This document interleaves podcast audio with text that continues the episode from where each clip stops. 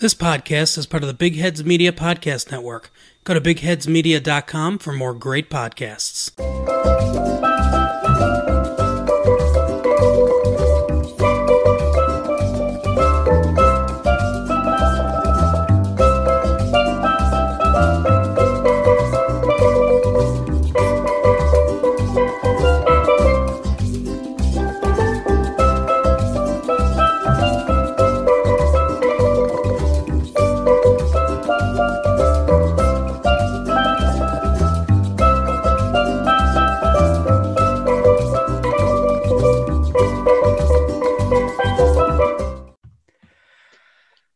Welcome to episode 10 of Pints of Politics UK. Last week I was um, completely out of it, as was Adam, actually, both uh, ill with very different um, symptoms.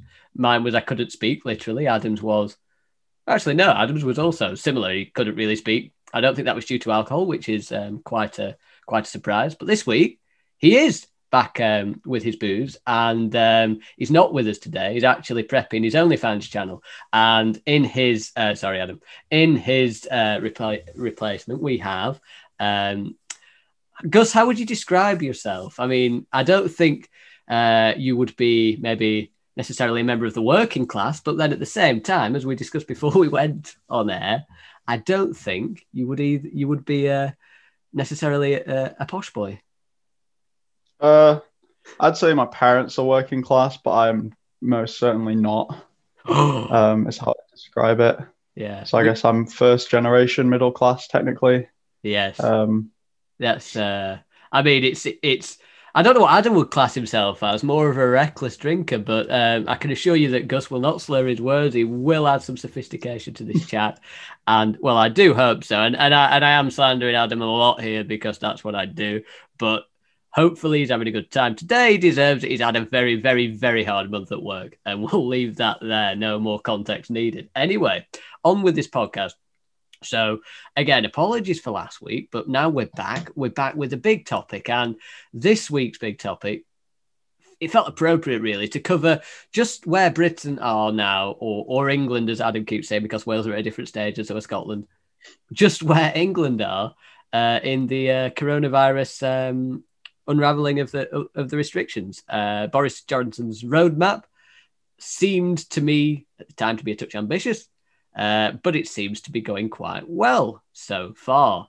And this week, Gus, we have had the privilege of being able to go out and and partake in outdoor sports again. yeah, it's uh, it's pretty good that the uh, the 29th of March, uh, the rule of six in the outdoor, uh, the gathering outdoor rule was uh, put into place. I think the case have been holding pretty stable. Mm. Um, obviously, time will tell whether they start creeping back up when uh, when the uh, the effects of the last uh, the last few days start to take hold Mm. uh, in two weeks' time. But yeah, it's everything seems to be good. It's had had a push of nice weather as well, which has uh, caused some uh, caused some problems for some local parks and stuff with the uh, Yeah. with the gatherings. But Yeah, all in all, I think it's good. Uh, everyone's everyone's happy to be out out again. yeah, Uh, the real test will be to see whether the uh, the vaccination program can carry on, and uh, I think um, with uh, like a lot of people are not a lot of uh, people aren't getting new vaccinations; they're just uh, revaccinating old uh, older people now who've already Yeah. had one. So the case the case the test will be to see if the uh, cases can hold steady during this time. So yeah, I mean, as, as you noted, there's been a sort of relaxing of the restrictions, and everything's sort of um, starting uh, long road, ro- long road in a sense back to uh, a sense of normality.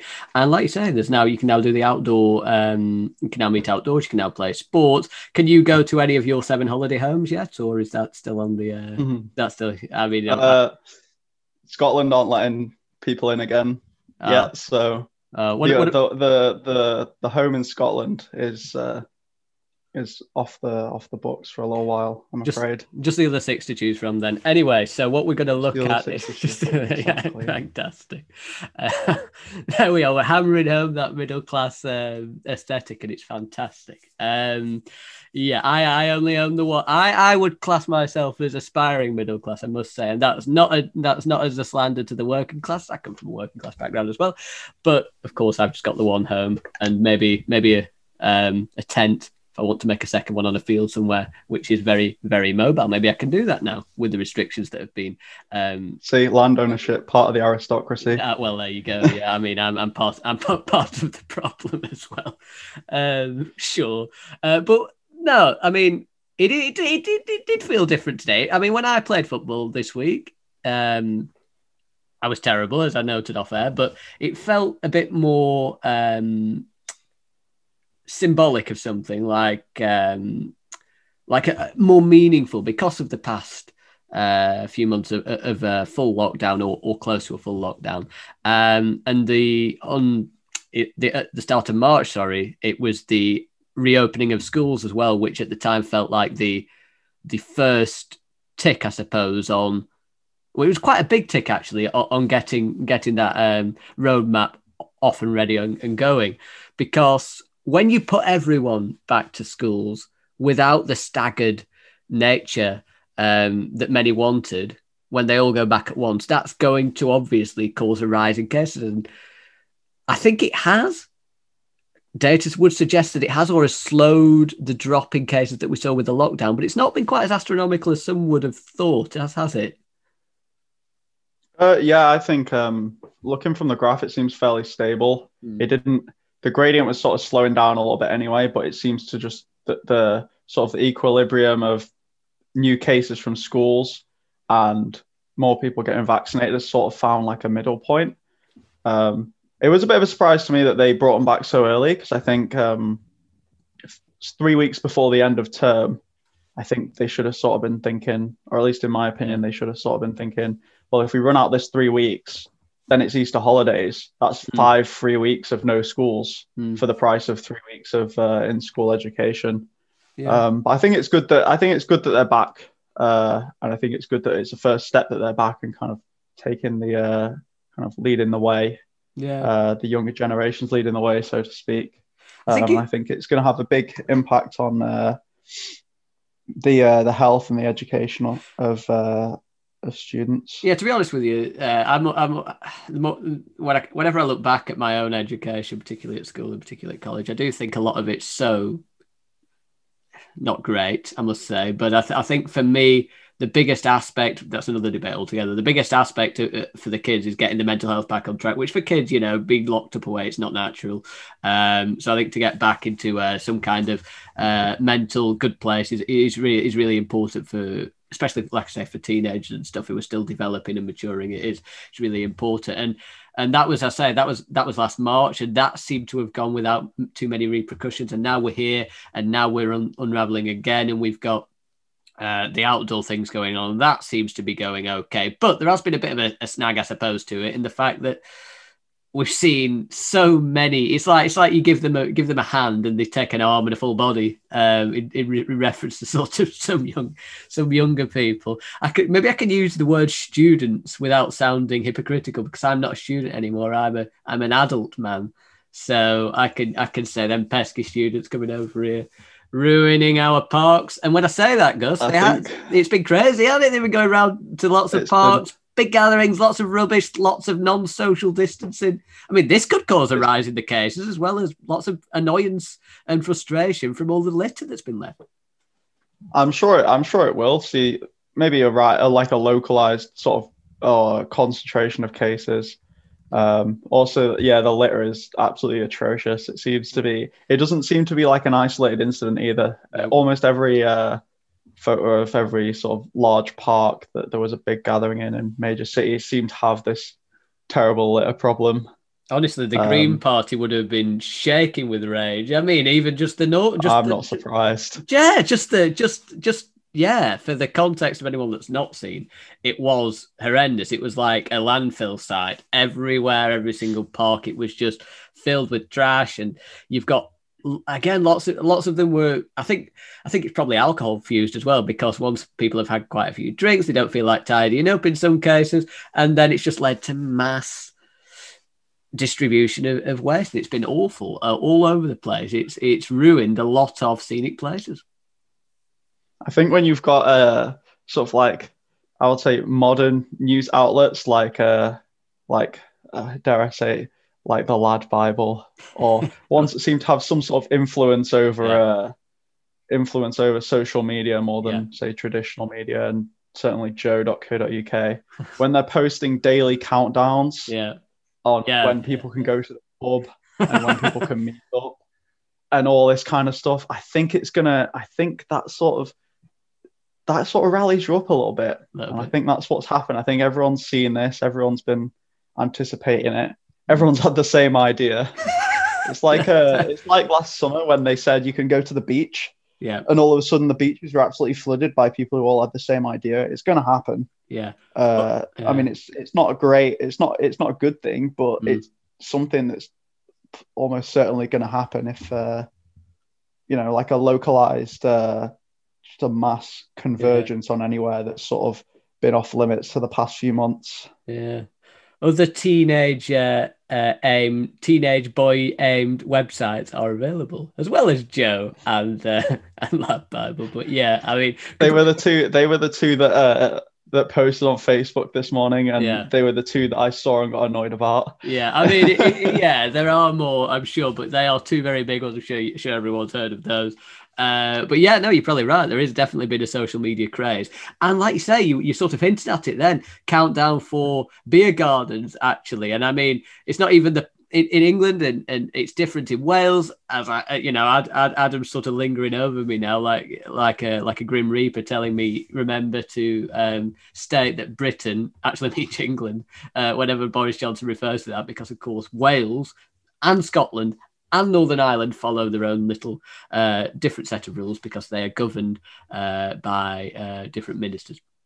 Um, but as of April the 12th, beer gardens will be open, and then uh, it's a, I think also um, hairdressers as well at, at, a similar time.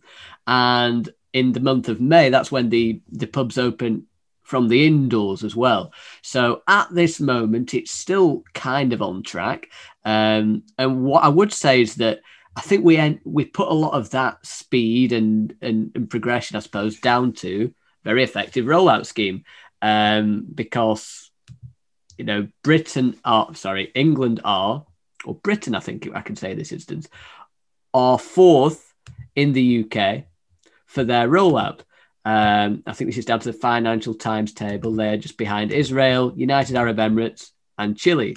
So that really is um, that that really is a big thing that we can praise this government for. Despite all the failings that we've seen, they seem to have hit the nail on the head with the speed and the efficiency of this vaccine rollout.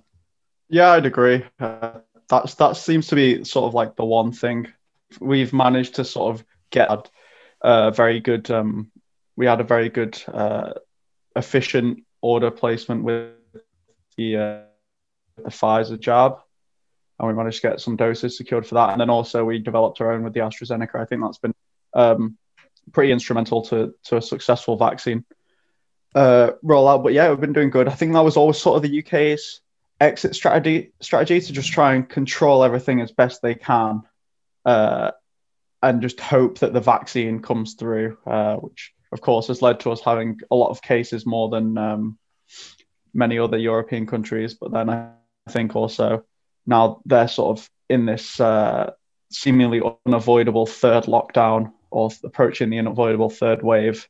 Yeah. Um, and we're sort of we're we're sort of coming out of that already. So we've sort of accelerated our own uh, progression through sort of COVID uh, through the sort of COVID um, up and down, up and downs, if you like. Yeah, it was literally all in. I mean, you touch on it. France now is in a third lockdown. Germany looks set to go into a third lockdown. Many of you, much of Europe is well behind on the on the um, on the vaccine rollout. I mean, I, I'm careful how I phrase this actually, but would you say that the fact that we aren't, we are no longer in the European Union, do you think that's had any effect on how we've been able to get this vaccine rollout quicker than the rest of Europe? Um, I think to an extent, I think, uh, I think you know, we, there was the uh, dispute with the AstraZeneca vaccine first over whether Europe, uh, whether there was some sort of breach of contract with the uh, supply chain in Europe. Uh, and I know they were having some issues with their own supply chain in sort of, uh, I think there's a facility in the Netherlands Mm. uh, that was struggling. Um, so Europe supply chain issues, and we sort of, we were sort of on the edge, we were sort of on the fringes of whether, I guess, I guess whether we were when we were in the EU or if we were still in the EU, we would have been effectively forced to uh, to partake in sharing of the uh, the vaccines out. Mm. Um, whereas this, we sort of were with we were sort of on the other side of the dispute, if you like. Yeah.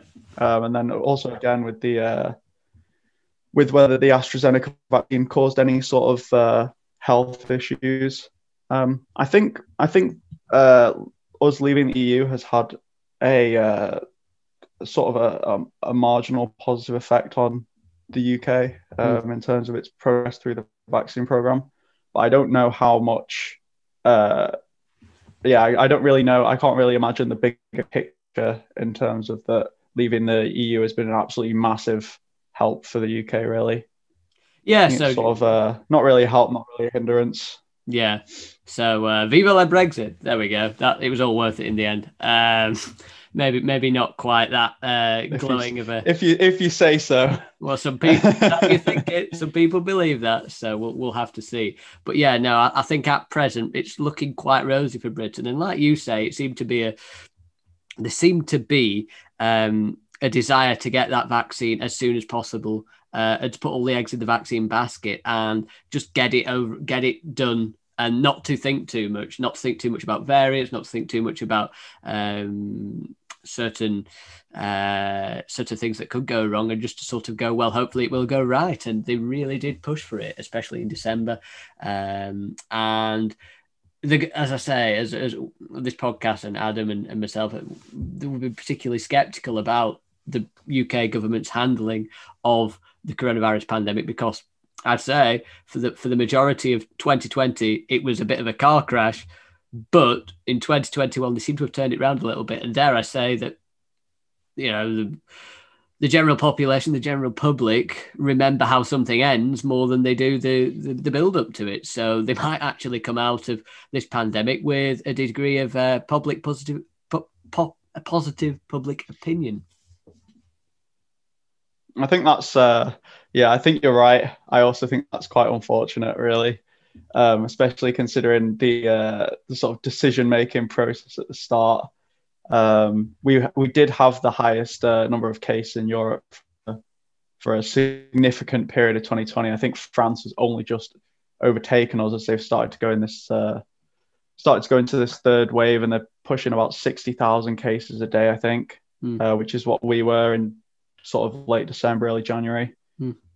Decision making is poor, but um, and the handling certainly was poor, especially with like the PPE contracts and the track and trace. Mhm. Uh, absolutely scandalous.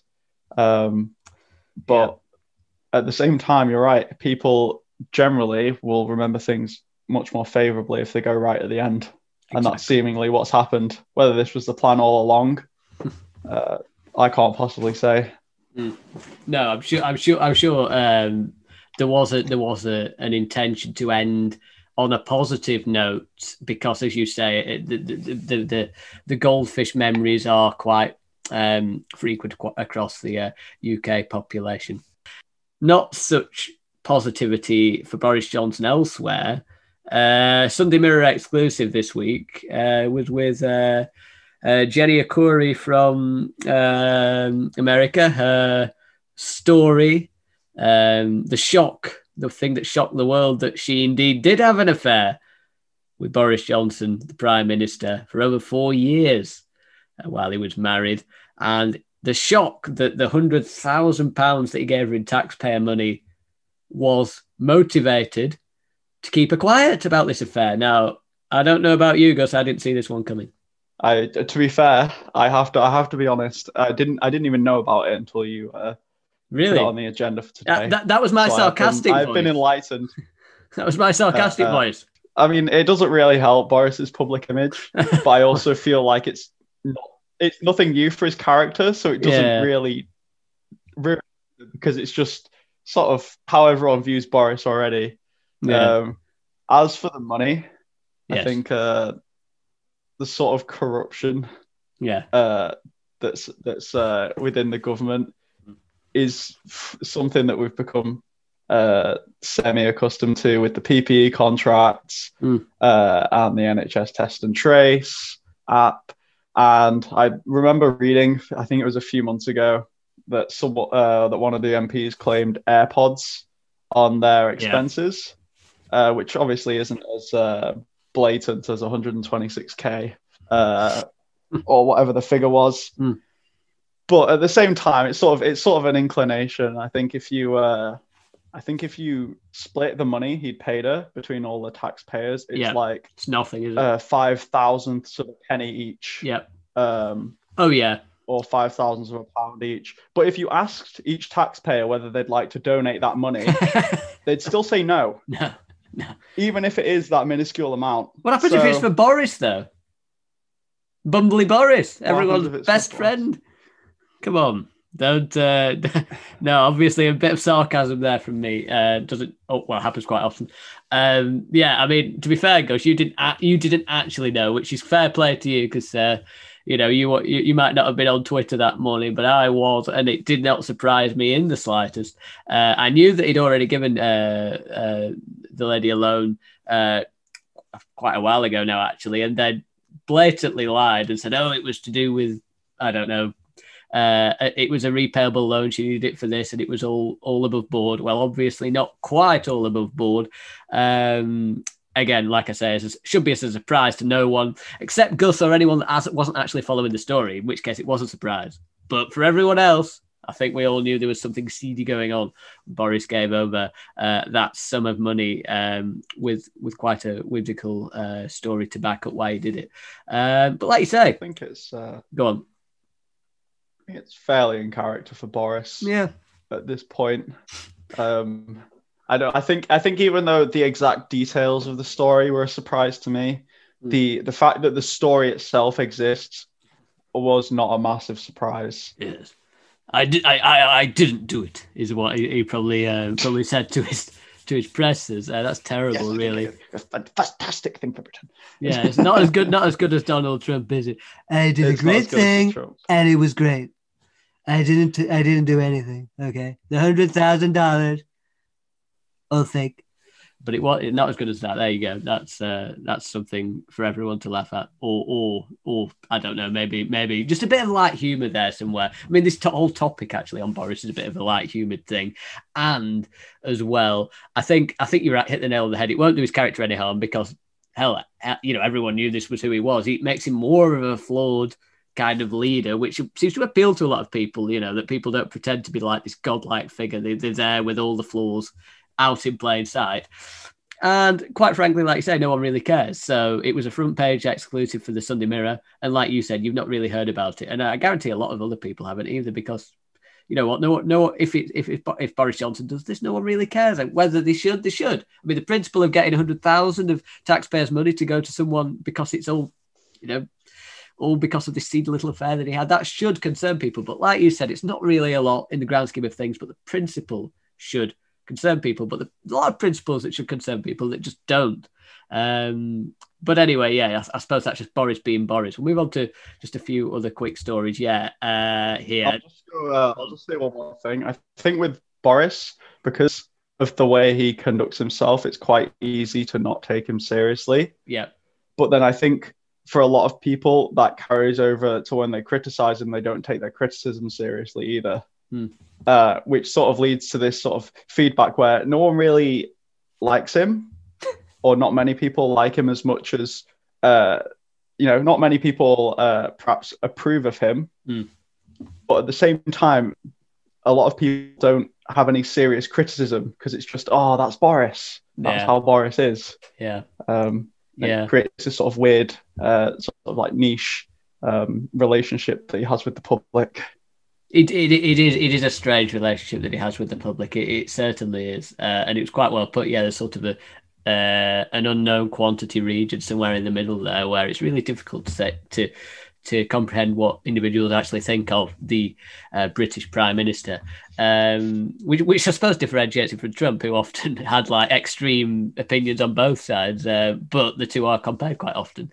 Um, anyway, um, yeah, moving on to two other quick stories before we move before we get on to the debate section, and um, yeah, so suggestion this week that COVID passports should be used. This was actually backed up by Boris Johnson and is believed to be a thing that Michael Gove wants to happen as well. So, COVID passport, what's that? It's not about if you go on holiday to Europe, because let's be, I'm going to be honest now, I don't know if that's actually going to happen this year for anyone because of the state of Europe at the moment. Um, so, I'd, I'd, I would keep those uh, holiday bookings. Um, uh, uh, well, I wouldn't be making any. Let's just say that. Um, I had a, uh, yes. I had a holiday rebooked from last year. Did you? Did you? Oh, good. Where was that? Yeah, we were meant to be going to uh, to Greece for my cousin's wedding. Okay. Um, and the wedding got cancelled, unsurprisingly, and the holiday yeah. was too expensive to cancel because we could, if we cancelled, uh, if we cancelled it altogether, we couldn't get the money back yeah. for some part of it. But if we yeah. rebooked it, we could get everything back. Yeah. So we've had to rebook it for this August and keep our fingers crossed. Yeah. I mean, yeah, I'd still keep them crossed. I mean, it's a very difficult one to call this because while Britain seems to be rolling out okay, and by August, you know, could be very, very close, if not already at a sense of normality. The, the whole, the rest of Europe, it's just a, it's just a minefield for trying to work out what's going to go on. But COVID passports, anyway, not to do with going abroad from from the from the United Kingdom. It's more to do with pubs. So pubs are set to open fully next month uh, and without restrictions, I think in Ju- by the June the 21st. Um, but COVID passports would be that would be in place for anyone that doesn't have the vaccine. They aren't allowed to attend essentially. So everyone has to be vaccinated before they enter a pub. Uh, Keir Starmer said that would be un-British thing to do. Um, now, I did think, and you've got an opinion on this because I thought this sounded a bit Alan Partridgey, but at the same time, Keir Starmer is trying to push Labour into um, a more patriotic kind of public image. And he's certainly on the right uh, side of the public opinion on this because public opinion is very anti COVID passports, I think, from what I've, from what I've read. Um, and he's, if he can push Labour into the um, into positive public on the right side of public opinion and try to mould a more patriotic uh, shape out of the Labour Party, then he will think he's doing the right thing in some kind of long term sense to getting Labour back to where he wants them and, you know, Labour members want to be, or the majority of them. And that is into a position where they can be realistically electable. Um, yeah, I think it depends. My sort of uh, my I so I read I read a I read a, a few little uh, articles just to see what he uh, just to see what he'd said and kind of what what he was uh, going for. And it, I think from the context uh, or from from my judgment of it, it depends on you how you would define un-British. Mm. Um, whether he's talking about the rule is an un-British rule, um, and uh, and the legislation goes against something that Britain stands for, or whether he's talking about it not being something that British people would want to do. Um, and I think if it's if it's if he's talking about the rule, I think that's uh, not really a fair statement because I think the rules should be made to set an example, mm. um, especially regarding health and stuff in public. Yep. Um, so I think I think that would be an unfair statement. But from from what I read uh, of what what he said, the context seemed to uh, to hint that it was more about the attitude of the British people um, to to not wanting the COVID passports. Yeah, um, and I think from what you said uh, about the approval of uh, about the approval of the public from his thoughts, um, I think he's sort of it. I think he is right. Yeah. Um, I think from from sort of how we talked about with the parks before, I think there's like a I think there's a uh, I think there's sort of a a feeling we're on the home straight and people don't really want to see barriers put in the way. Mm. Yeah. Um, even if the barriers are to help keep people uh, help keep people safe, people feel Mm. uh, like dare I say a little bit complacent, Mm.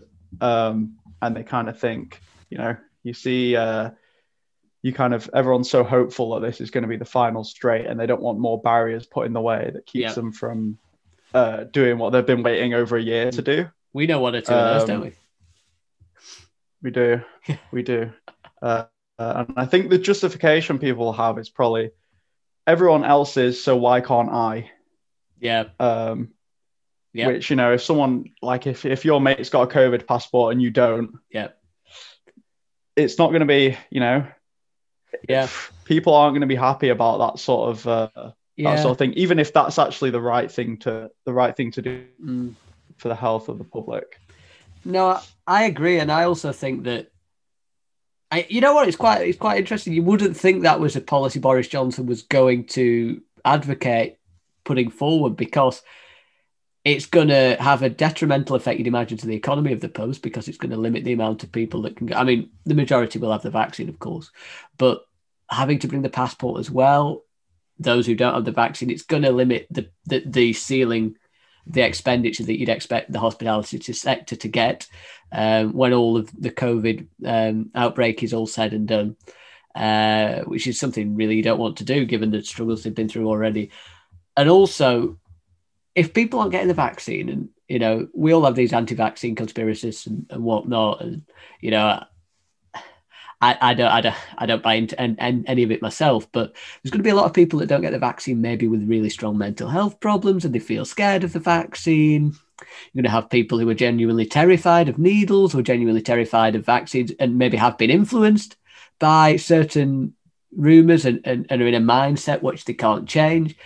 And you know, for those who are vulnerable to to, to strong mental health um, issues, and those who aren't in the right frame of mind, like you say, they're just sort of seeking and and hoping for a, a speedy return to this sense of normality. Some people probably can't even comprehend the the, the virus. Some people probably can't even comprehend um, the the the, nece- the necessity that it really is to, to get the vaccine so that everyone can be immune to the virus. So unless half of the population are going to say, "Oh, I'm not getting the virus," you know, uh, sorry, the whole the whole Oh, it was that population, yeah, the whole population should say that. So if, if, if the half of the population say, "I'm not getting the vaccine," then obviously that I think the COVID passport becomes a legitimate thing. If 0.5% of the population say, "I'm not getting the vaccine," I think we can work with that without heavy handling this situation because I imagine a lot of those people probably are really struggling in from a mental capacity because I don't think the majority of people that wouldn't take it or the majority of people that don't want to take it, I don't think would be necessarily people who are uh, fully up to speed, fully comprehending the, the gravity of this situation and are in a fully capable state of mind to outwardly say, I'm not taking it. I think a lot of people have hidden issues that we probably can't see. So I'd, I, that's just my thoughts on it. I think it's a bit more complicated than you're a selfish person if you don't take the vaccine because, you know, I think there's going to be a lot of people that have, um, you know, a lot of hidden issues we can't see, and there's a lot of reasons why people might not necessarily want or or have to take the vaccine. So, long story short, basically something compounding on what you said, uh, probably a no to the vaccine passports. I think, uh, to be honest with you. Um, I think the I think the general consensus on the idea is with the public at least is that they don't want it, but then Yeah. and I I I fully kind of yeah I'm I'm behind what you're saying with the idea of uh, you know if if if no one wanted to get the vaccine, Mm. then this bill would probably pass for pubs and restaurants. yeah, But the fact that you know they're saying oh 80% of people can get the vaccine and will probably have the herd immunity or even might even be 60% of the vaccine yeah, uh, depending on what the R number would be if it was totally uncontained. yeah, I think I think that does sort of eliminate the need. I think for I think the uh, the opposition for um, needing a, a vaccine passport for large venues was relatively minimal. Mm. Um, so I think uh, like stadiums and concerts, sure, uh, stuff like the Euros coming yeah, up, I think I think the idea that people would need a vaccine passport for that is fairly well cemented. But I think it's for things like small venues like pubs and restaurants that um, that people are so, struggling to see the relevance. Um, Yeah. And I think one of the things that's gonna that's gonna sort of uh, potentially uh, make this uh, not likely to pass as a uh, as a, a sort of a rule Mm. is that I think people are going to argue that it has the potential to be clumsy, slow, and expensive Yep. um, if implemented wrong. Which, from you know, from what you can see of uh, the uh, NHS test and trace originally, Yeah. um, and all and all the other various uh, various missteps that the government's made, I think Yep. there's some anecdotal evidence there that it probably would be a bit slow and a bit clumsy. Yeah. Um, Yeah. And I think for that reason, it'll probably get shot down. Yeah, no, I, I, I, would agree, and I, I, I like I say, I, the reason why I found it quite baffling is because this is a government, a conservative government, really that that uh, that you know conservatives stand for the economy more than anything. It's what they pride themselves on a strong economy, and usually it's the other way around that they don't take into pub- account public health concerns as much. But I think in this pandemic we've seen quite a bit of a role reversal that's had to happen, and um, you know it's just evidence that there is a there is a scientific um, influence, I suppose, on the prime minister because I don't think it's a, a decision he would necessarily be thinking about uh, with the best e- e- economy's best interests at heart. But anyway, just briefly, actually, because um, uh, we'll move on to a bit of a debate feature in a second. But uh, yeah, we had a government report uh, this week that came out. Um, it was based on institutional racism. Apparently, there isn't any. So, I I saw uh, an article today. yeah, Um, I just read the headline, unfortunately, yeah, but I saw something that um, claimed that key experts yeah, uh, who were meant to be consulted for for that report yeah, had not been consulted. yes, yes. Uh, Could be a bit of institutional racism in itself, don't you think? Yeah, think Uh, it probably could be. Um, you know, I mean, the Boris Johnson filed for this almost in um, as soon as he got elected, really, and uh, well, shortly after, because there was um, there was a there was a clamour for it to happen, and essentially the one of the main one of the leaders, I think, for this was uh, actually a good friend of Boris Johnson. Um, one of the leading people who was consulted for this report and compiling this report was a key friend of Boris Johnson. So that leads to one suggestion of how it might have been conducted, the, the report. And also, like you said, I think there was there was also um, so yeah, no uh, resignation from uh, number ten race advisor Samuel Kasumu. Um, so he used to, he was working with uh, the Conservatives. He resigned as a result of that report. And I think that says all you really need to know. And like you said, Gus, I think uh, it's been a bit of a, a fudged report, shall we say. I mean, the findings didn't surprise me as such because, I mean, I have to. Well, the the findings we we know really many of us that there is institutional racism that goes on as a result of the amount of stories we hear about it and the actual real life narratives that we that we can see and uh, how it affects uh, black and ethnic minorities across the UK. So although the findings of this result didn't surprise me, when you fa- when you consider who was conducting this, who wasn't conducted uh, for this report, like you said, and uh, this is really uh, really sort of evidence with the uh, resignation of um, of Samuel Kasumu. But anyway, on to uh, well, we call it British culture feature. I suppose this is it, it sort of ties in with the debate. Really, it's just a bit of context into. It, it gives us a bit of a platform to go into the debate section. Really, and it, uh, this week we've gone through quite a lot. We've gone through NHS, we've gone through lefty loons and gammons and right wing. You know, everything's really been co- covered. Pubs, pubs would have been quite appropriate for this week actually, but I think we've already done it, so I can't do that. Um, so we're going now to Scotland Yard, and that sort of brings us on to you can probably guess where this is going. It's more police discussion, but I mean. Scotland Yard, head of uh, general headquarters, or considered to be the general headquarters of uh, of all things police in the UK, isn't it? Yeah, I think so. Yeah, um, you hear it. You hear it tossed about on the news. Uh, tossed about in lots of dramas. I mean, I think Doctor. Uh, I remember when I used to watch Doctor Who when I was younger, back in the day. Lots of references to Scotland Yard. I think you see it on a you see it on a lot of dramas. Do you watch Line of Duty? Uh, I've watched a few episodes of Line of Duty. Uh, I didn't. I didn't get into it fully enough. No, Um, not as good as To Brooklyn really- Nine Nine. Hmm? Not as good as no, no. Um, no. Um, Big Brooklyn. different, uh, different, different vibes. I would say. yeah, quite different. vibe, I must say, yeah. yeah, it was the only thing in I like uh, yeah. I like Law and Order UK. Is it? Is um, that, it used to be Bradley Walsh used to be in that, didn't he?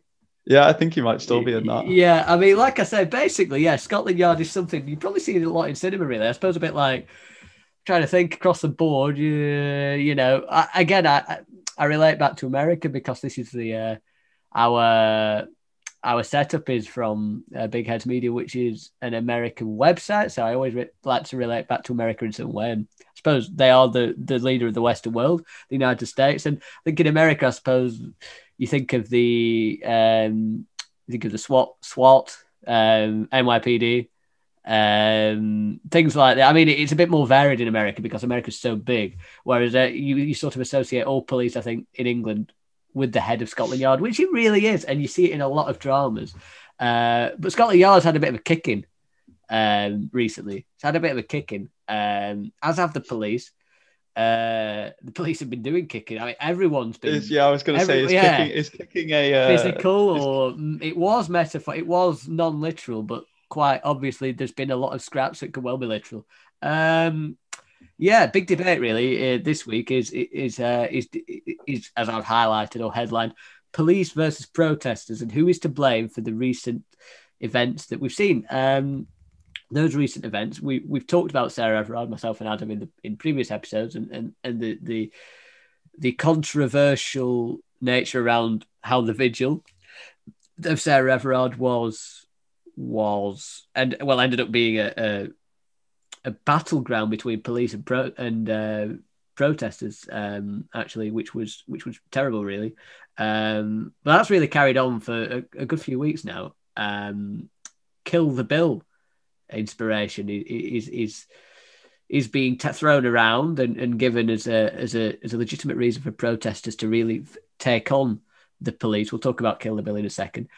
Um, we've got the Bristol riots that's happened. I think not once but twice. We've had police vans on fire, but then it's not all you know. One side um, is attacking the other, and it's and it's the poor police that are um, that are under attack because the police have also been you know, far from squeaky clean themselves, as we say, going to the vigil in the first place um, and causing a bit of a scene, depending on the viewpoint you see. It, uh, to be honest, guys, when you look at when you when you put this all together and you look at the different incidents, a lot of the time it's really it's really one of those where you'll see one camera and you'll say, "Oh my god, the police are terrible, terrible human beings." You'll see another camera and you'll say, "Oh my god, what are the protesters doing? They're terrible, terrible human beings." Um, so is it a case of almost? I mean, I think there is a. There, I, I'm more. Well, I'm not. I'm not going to go where I'm more sided with. Is it yet? Um, it, but but generally, is it a case of which camera do you see forms the opinion in that moment? Because it does feel like that sometimes a bit. it feels like there's definitely an easy way to put a spin on things. Um, I think I think yeah, you see you see some camera angles and you think, what are these people doing? Yeah. And I think the the problem is the the per, the let's say pro police Mm, camera angles. I think protests are very easy to uh, to hijack yeah. into making it giving them a bad name very quickly um, and i think one thing one way that i've kind of uh, thought about this was from the just going back to the sarah everard protest Yeah. uh, the vigil i guess it was um, which Mhm. later was labeled as a protest Mhm. not all the protesters were doing anything wrong No, of course not. all of the police were involved in being, let's say, heavy-handed towards the protesters.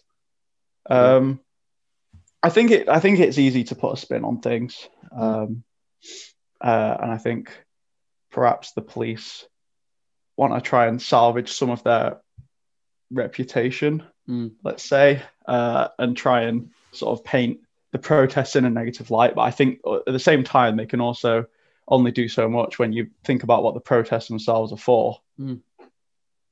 Yeah, no, I mean, after that vigil, after that vigil, it was the um, the kill the bill um, which which reminds me of. I always think it sounds like Kill Bill. I always have to remember to put the um, not the film Kill Bill, literally the the quote Kill the Bill, uh, which was in reference to a bill that was uh, put through Parliament twice. I'm not sure if it eventually passed.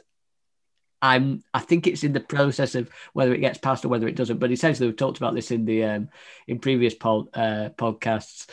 The idea that uh, what the government wanted to put forward and wanted to push through was a bill that really made it difficult to see a future for protests, peaceful protests, because it threatened peaceful protesters um, under a line which said uh, officers could arrest anyone who has some level of annoyance, which again is quite a, a tame thing, and it and it's in, in the same breath as as years in prison um, for people that cause some kind of serious annoyance. Now, Adam said actually, which was a fair point, it was it was, was done in quite a um, a way that was that left a bit of ambiguity there. Did it mean serious annoyance to the officer or serious annoyance to vast amounts of the public?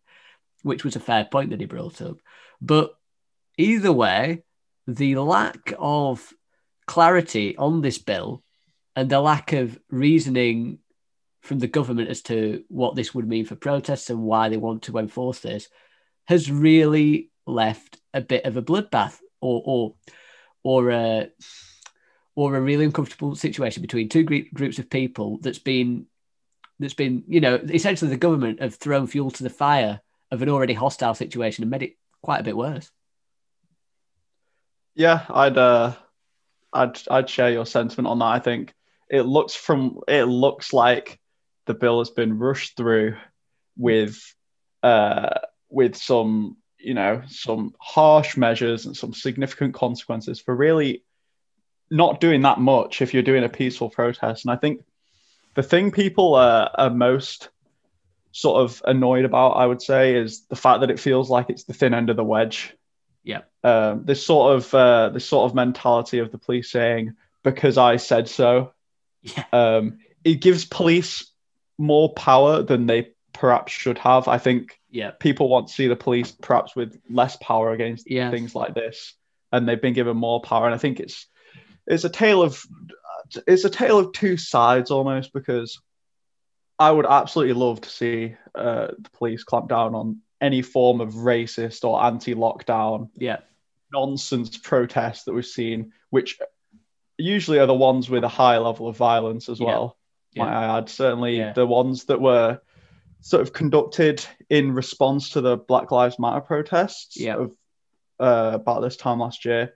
Absolutely vile levels of violence there yeah um, from people who didn't really have a valid reason for a protest Yeah. other than perhaps just some level of racism. yeah But then at the same time, this bill, on the flip side of that, gives the police discretion to uh, to stamp down on peaceful peaceful protests. yeah Uh, or it seems to it seems to again it it- seems to, yeah yeah.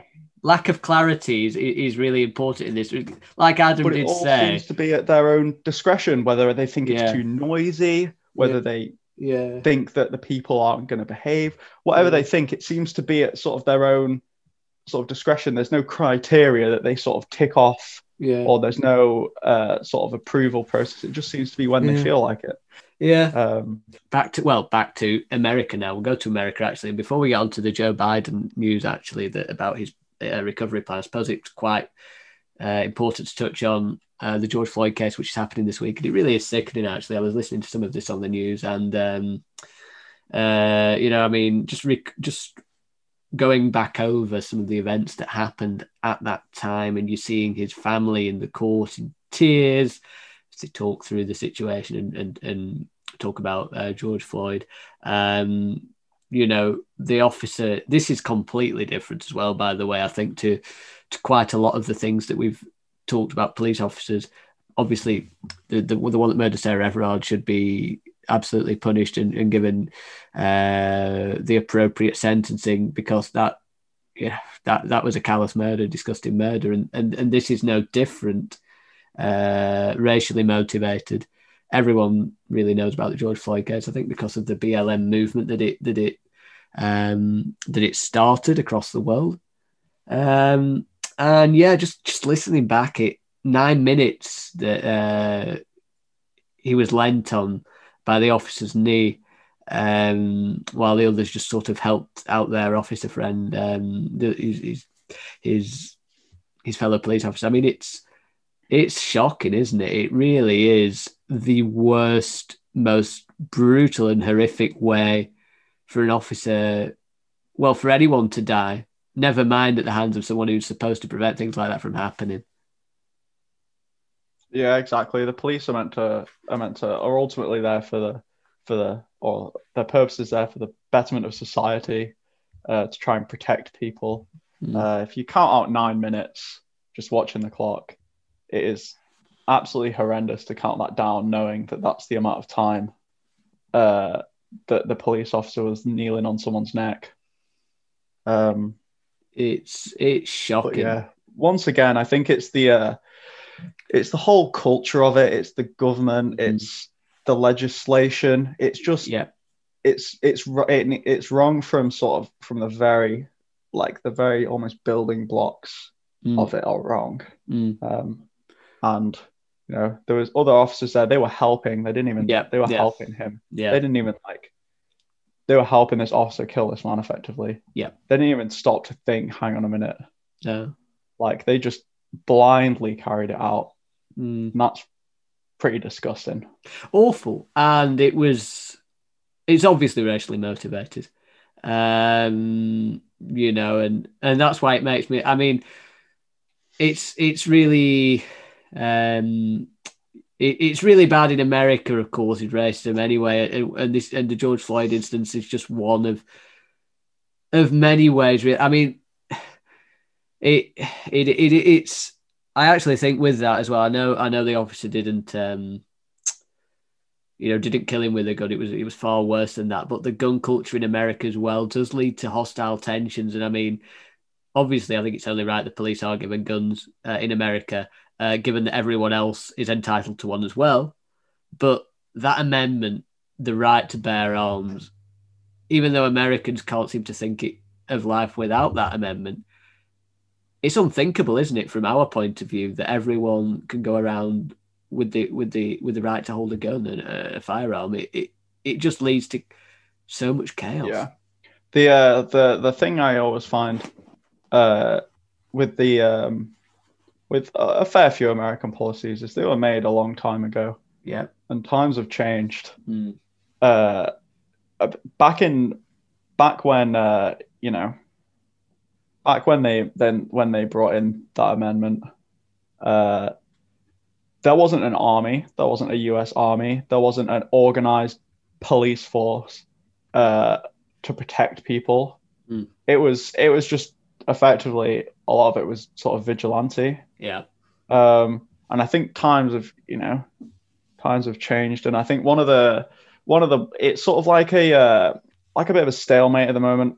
You know, Mm. you've got people saying, people calling for, uh, you know, the disarmament of the police, yeah, but then also the, the citizen, it's sort of like, we won't put your gun down. We won't put Yeah. our gun down until you put yours down yeah, and there's always the uh, there's always the argument as well of um, when when someone says, "Oh, well, just don't just make guns illegal," then the argument is always, "Well, how do we shoot the people with the guns then?" exactly. Um, and it's Yeah. it's sort of this uh, it's this like almost like a logical fallacy that can never be uh, that people can never beat because Yeah, it's it's fundamentally based off like a almost a false belief that gun Yeah. control measures wouldn't uh, reduce the amount of gun crime. And So I think t- going back to the uh, the George Floyd murder, um, I know you said it wasn't anything to do with firearms; it was ultimately much more brutal. Yeah. Um, but another one that was to do with firearms was uh, Breonna Taylor's murder. Mm. Uh, she was Mhm. shot in her apartment uh, by armed police officers. She was Yeah. totally unarmed. Mm. Come, Yeah. All comes back to the same sort of issue. yeah, yeah. No, I, I mean the American police system is ridiculously flawed. Our police system is flawed, um, and yeah, and, the gun, the the aspect of the gun. It's like you say, it's um, It's effectively like a stalemate, isn't it? yeah, it was a Uh, better word than that, but I can't remember what it was. But anyway, it was really well summarized. But yeah, no, that's worse because of the gun culture. Essentially, uh, the the idea, they're too far gone, I think, is what I'm trying to say with that. And, and and in a sense, we are grateful, I think, in the UK not to have that issue. I mean, some people might want to have a firearm. I know I don't, um, and I think we're far better I- without having it. Um, I would I would absolutely rather not. yes, yeah, no, absolutely not. I think But I think the way it's done in the UK is if it, if it's you know like the licensing process is strict. very strict. It has to be like purely recreational. There's Yeah. absolutely has to be no chance it's for any sort of defense Sure. purposes. Sure. No, um, I think going back to like uh, going back to the guns in America, there Yeah. was a I think a headline. I think it was I think it was on the Onion. So obviously it was a uh, obviously it was a total you know satirical very layered story. Yeah. but it was uh you know it was uh the uh, it was sort of an, a, a, jab at America if you like that said there's no way to prevent this Hmm. says the only country where this regular happens regularly happens Yeah. of course referring to uh, general gun violence Yeah. and school shootings. Yeah, no, it's very true. But again, it, it's almost like it's too far gone, and you just think like it's like you said, it, it it's they've got themselves into a, such a big hole, very, very, very hard to get it out, very hard. Um, and I guess it, it, it's going to be difficult for any administration to put that through because of the fear of giving up your gun while someone else keeps it. it it's that thing you've said, and it, it's really difficult. And I, I'm very grateful the UK is not in that situation. Um, but with with um, on a slightly brighter note for, for America, or slightly brighter note, the Republicans didn't like this, but Joe Biden did a $2.3 trillion recovery plan. So Democrats were quite happy about this because it was very uh, ambitious, lots of green policies in there. Um, uh, electric uh, electric char- ch- chargers for electric cars um, going to be put across uh, the United States. Um, so we that- to see it yeah, that, that's cool. That's good. That's progressive green movement. Uh, Two point three trillion dollars is a huge, huge amount. A huge amount. This is like, you know, this is some unprecedented kind of stuff going on. And it, well, I suppose this is unprecedented times. And uh, and Biden has, um, you know, really, really pushed the boat out here, going for lots of, um, uh, lots of sort of green policies, like I said, with the electric vehicles, uh, eliminating eliminating lead water pipes. Um, but the spending would be covered largely by raising uh, taxes on businesses, and I think uh, under Biden's uh, policy, it was it was businesses earning a lot of in terms of the profits. Um, although Republicans have said the, uh, the rises are a recipe for stagnation and decline, which is probably what we would expect Republicans to say. Um, I suppose Republicans like the the the American version of the Conservative Party in many ways, and uh, and and I suppose the Democrats led by Joe Biden a little bit like a New Labour kind of thing that we saw with Tony Blair. Um, I would I would say, and maybe now actually with Sir Keir Starmer, we'll have to see how that pans out. Um, but yeah, the bill has to pass. It has to pass through um, through the House of Representatives, I think, and um, it I think it does need to it does need some uh, Republican um, it does need, need some Republicans to vote it through because I think it, it doesn't have an absolute majority it doesn't right have an absolute majority now, so I think it will need some Republican um, help along the way. Um, but the plan itself, it's very expensive, but it does it does show the potential, you know, for a, a president who, despite being uh, the latter end of the of his seventies, is thinking for the future. He's thinking sustainability. He's thinking big, and, he, and he's, he's he's quite a progressive, centrist kind of guy, isn't he? I'd say so. Yeah, I'd say. Uh, I'd say the. Uh, I, I feel like American politics in general is fairly skewed to the right Mm. compared to uh, compared to what we'd have here. Really, I I, think- I, I think we're quite we're we're in the right now, I aren't we? I think we're in the right, but I think Joe Biden wouldn't fit into a Labour sort of role. I think No. Joe Biden perhaps would be a Lib Dem or a uh, a liberal Tory. Do you not think maybe a bit Tony. Blair esque in the Maybe, kind? yeah, I, I could see a potentially a slightly more centrist Labour yeah, um, sort Yeah. of deal for Joe Biden. But yeah, I think I think in general it's a pretty good bill. Uh, electric car infrastructure is something that I think close to your heart, I think. I imagine. close to my heart. Yeah. um, I think uh, I think electric car infrastructure is good, and certainly in rural areas, I think a lot of um, a lot of care needs to be taken. So, certainly in the rural uh, northern states, Yeah. uh, where perhaps the population is lower. A lot of people uh, don't want to get electric cars, maybe because of a slight image problem Yeah. Uh, with electric cars, but also because there's just not enough infrastructure for it. And America's a big place, Yeah. um, and I think I think it has this uh, this almost tendency to be have very localized uh, areas with Yeah. incredible infrastructure, sort of um, like you know the West Coast, um, California, Yeah. and then also uh, just the like the like New York and sort of the Midwest and Hmm. East Coast area seems to be seems to be where everything gets focused on. But I think it's a good bill. Um, I think everyone got, I believe, a fourteen hundred dollar um, COVID relief Yeah. They check, did. They did. um, similar, I guess, to the stimulus checks that uh, Donald Trump uh, originally sort of brought in. yeah. Yeah. Um, Very good. No. Uh, uh, it kind of it kind of uh, you see with the with the stimulus checks you sort of see these satirical things that say uh, you know oh we love Donald Trump he's doing look at look at this great stuff he's doing totally Uh, great. and they don't Totally great. realize they don't realize that the policies that Donald Trump was forced to bring in are actually uh, more liberal policies Yeah. Yeah. to uh, look after public welfare and they think it's a really they're, they're effectively in in Hmm. line with the in line with more uh, liberal policies yeah. without really knowing it. It's a shock. Um, but yeah, I think it's I think it's good. Um, love Yeah. to see a love to see a, a focus on uh, more sustainable um, more sustainable power generation methods, and I think electric cars and electric electrified infrastructure is going to be something, even if it is just a stopgap to uh, what everyone claims is going to be the next big thing, which is the uh, hydrogen economy. Hmm. I think we have to sort of protect. We have to sort of uh, move. We have to we have to move in mind like the future is going to progress like the present has, and sort of start uptaking the best that we have right now. yeah. No, Um, yeah, yeah. I mean, America, America's going really great guns, and, and they hope by July they'll be uh, also on the path very close to Britain, actually, uh, with their vaccine rollout. So hopefully, America can have can have um, a COVID-free end to this year, um, or at least be close to it, um, because the signs are quite good there at present. yeah. Um, That's one of the uh, that's one of the big things with having sort of a, a mega industrialized economy is the level of rollout that you can push. For oh yeah, things like I know they're not in terms of a percentage of population vaccinated, they're not quite on the not quite caught up to us yet, but Hmm. in terms of the sheer number of people, yeah. uh, it's been an incredible it's been an incredible effort. And they're not they're not far off. They're still quite high up in terms of um, in terms of the overall league table a bit, if you want to call it that. Um, Yeah. We'll just finish, I suppose, with a few amusing stories because I just thought of one actually. So I'm not even going to look at mirror funny news stories this week.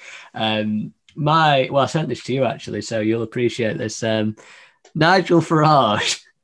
Uh, Mr. Brexit himself, uh, who I sort of relate to more of an Alan Partridge figure now. Um, to be honest he's with like you, he's like a caricature. he is. Uh, he is. Um, for those of you who don't know Nigel Farage, you probably, I mean, everyone's heard of Nigel Farage. He's kind of the right wing. I won't quite call him far right, but I'd call him a very moderate right. I suppose like the opposite of a Jeremy Corbyn, uh, who was a moderate left. He was like a Farage is a moderate right. He's got, I would say, quite charismatic. Seems like a kind of guy who you could get on with on the surface before you hear his policies. Uh, he does have that personality. I said that really quickly just to just to give myself a disclaimer, but he, he he's, he's his character and his personality is quite, you know, it, He it- hides the hypocrisy well as well. he does, and he you know Very very big Eurosceptic. yes Very big. Uh, He- he- absolute, he anchored Brexit, didn't he? He was the he was the man who anchored yeah, Brexit, and uh, absolutely hell bent on uh, on letting us remain. However, I'm pretty massive Eurosceptic, massive believer that Britain is the best. Hmm. Uh, although I believe he's married to a German lady. yes, Um, I think he's a. I always think Nigel Farage is is uh, you know a massive believer in whatever his paycheck tells him. He should be a massive believer in. Um, I do I do think that there is an element of truth in that. But anyway, business has slowed down for Nigel Farage. So recently he set up his own cameo page. So and I quote, I think this was for seventy-five pounds um, a call, a mention. So, if you want to uh, give your uh, Brexiteer friend a, a, birthday message or something along those lines, then obviously be happy to do so for the right amount of money, which is about 65, 75 pounds. Uh, he also said he'd be delighted to give your lefty, your lefty or Meghan Markle fanboy or fan uh, a scare. Um, if, if, if you wanted to do that uh, as well, I mean, to be honest with you, I'm not, I'm not, you know, Nigel Farage in terms of his policies. I completely disagree with most of them. However, I did laugh at this because he was st- he was stood in a tree, and he was stood in a tree like uh, Ben Fogle or whatever, and a naturist, and the camera pans around, and he's there like an owl. Uh, just perched, and I mean, seventy-five pounds. Would you pay it, Gus? Would you? Would you? Would you get one of your lefty friends, your strong liberal lefty friends? Would you scare them with a Farage? Um, I was going to say for an April Fool's prank, but I think the moment's passed. I think it has. Uh, Seventy-five quid. Uh, yeah, I don't know if the uh, yeah, I don't know if the um, investment banking pension's paying him well enough. No, no. Uh, uh, I think he's got quite it's a, few. Bit, it's a little bit steep, isn't it? It's for a. a it's for. It's aimed at a Tory Britain, let's say. It is. It is. It is. Uh, he's still. Yeah, I did laugh though. I mean, to be honest with you, I know people will look at him and vomit uh, from the left side. That's probably the people who he's who he's targeting. But I do sort of look at him with, you know, like you, I don't agree with virtually anything that he says or the majority of things that he says. But I have a backhand of respect for him for fighting for 20 years to get Britain out of European Union. I do have a kind of liking towards the charisma that he can display um, when he delivers a speech. However, I just disagree with most of the things that he has to um, that he says in those speeches. I think. I uh, I think he's a bit slimy, to be honest. Slimy, slimy. I don't know. I think he I think he probably appeals to some people because he seems very down to earth. Yeah, despite, in fact, yeah despite in fact not being. No, yeah, no, not at all, not at all. No. And you had a funny story actually, Gus, as well. If you want to round off with that, then. Oh yeah, so uh, obviously masks yeah. sort of becoming a the in thing, yeah. The in thing, if you like, the uh, you know something that perhaps is almost second nature to us. Yeah. Uh, where if you told us this, I don't know, eighteen months ago, we'd have uh, we'd have probably laughed at you. Um, and I have to say, you're not laughing now, are you? That's what he said. That's what he said. Big Nigel. I said that like I'm a fan. I'm not even a fan, but go on, carry on. Um, but you know, masks have become sort of uh, part of everyday life. Um, yeah. So much so that this uh, this 25 uh, year old lady in California left her. She went for a, a driver's license photo and she left her mask on. Yeah. Drawing the photo. Didn't even realize yeah. Her license arrives a few weeks later, mm-hmm. and she's just got a mask covering her face. Wow. Um, just so. What can you do? What can you do? I mean, it's like a limb, isn't it? It is, and we wear, we wear it. I wear it quite a lot of places now, and I'm sure you do as well. Because you're keeping up there with the social distancing measures, like the good boy you are. Uh, oh, me, course of course, I, I, try and do my best as well on that front as well. And to be honest, they are quite comfortable, especially the pet. Uh, I quite like a mask. Yeah, all right. To be fair, so, I would I would happily wear one if I was ill mm. in the in the future, not with COVID, just yeah. with yeah. a cold or the flu or something. I would happily wear a mask for, yes. For the for the protection of other people. Yeah, to be honest, some people should just wear the full like a full head mask full time. So it can't, just you know, just sometimes, you know, it's not looking too good up there. No, that's quite mean. I apologize to anyone who feels like that. Don't wear that mask. Show all your bright colors and yeah, you know, just be yourselves. Anyway, this is going up on. Uh, just to avoid any nasty uh, slander there. This is going up on, uh, it should be on iTunes, um, Spotify, Google Podcasts, um, all that good jazz. About 20 actually that Big Heads Media have us up for.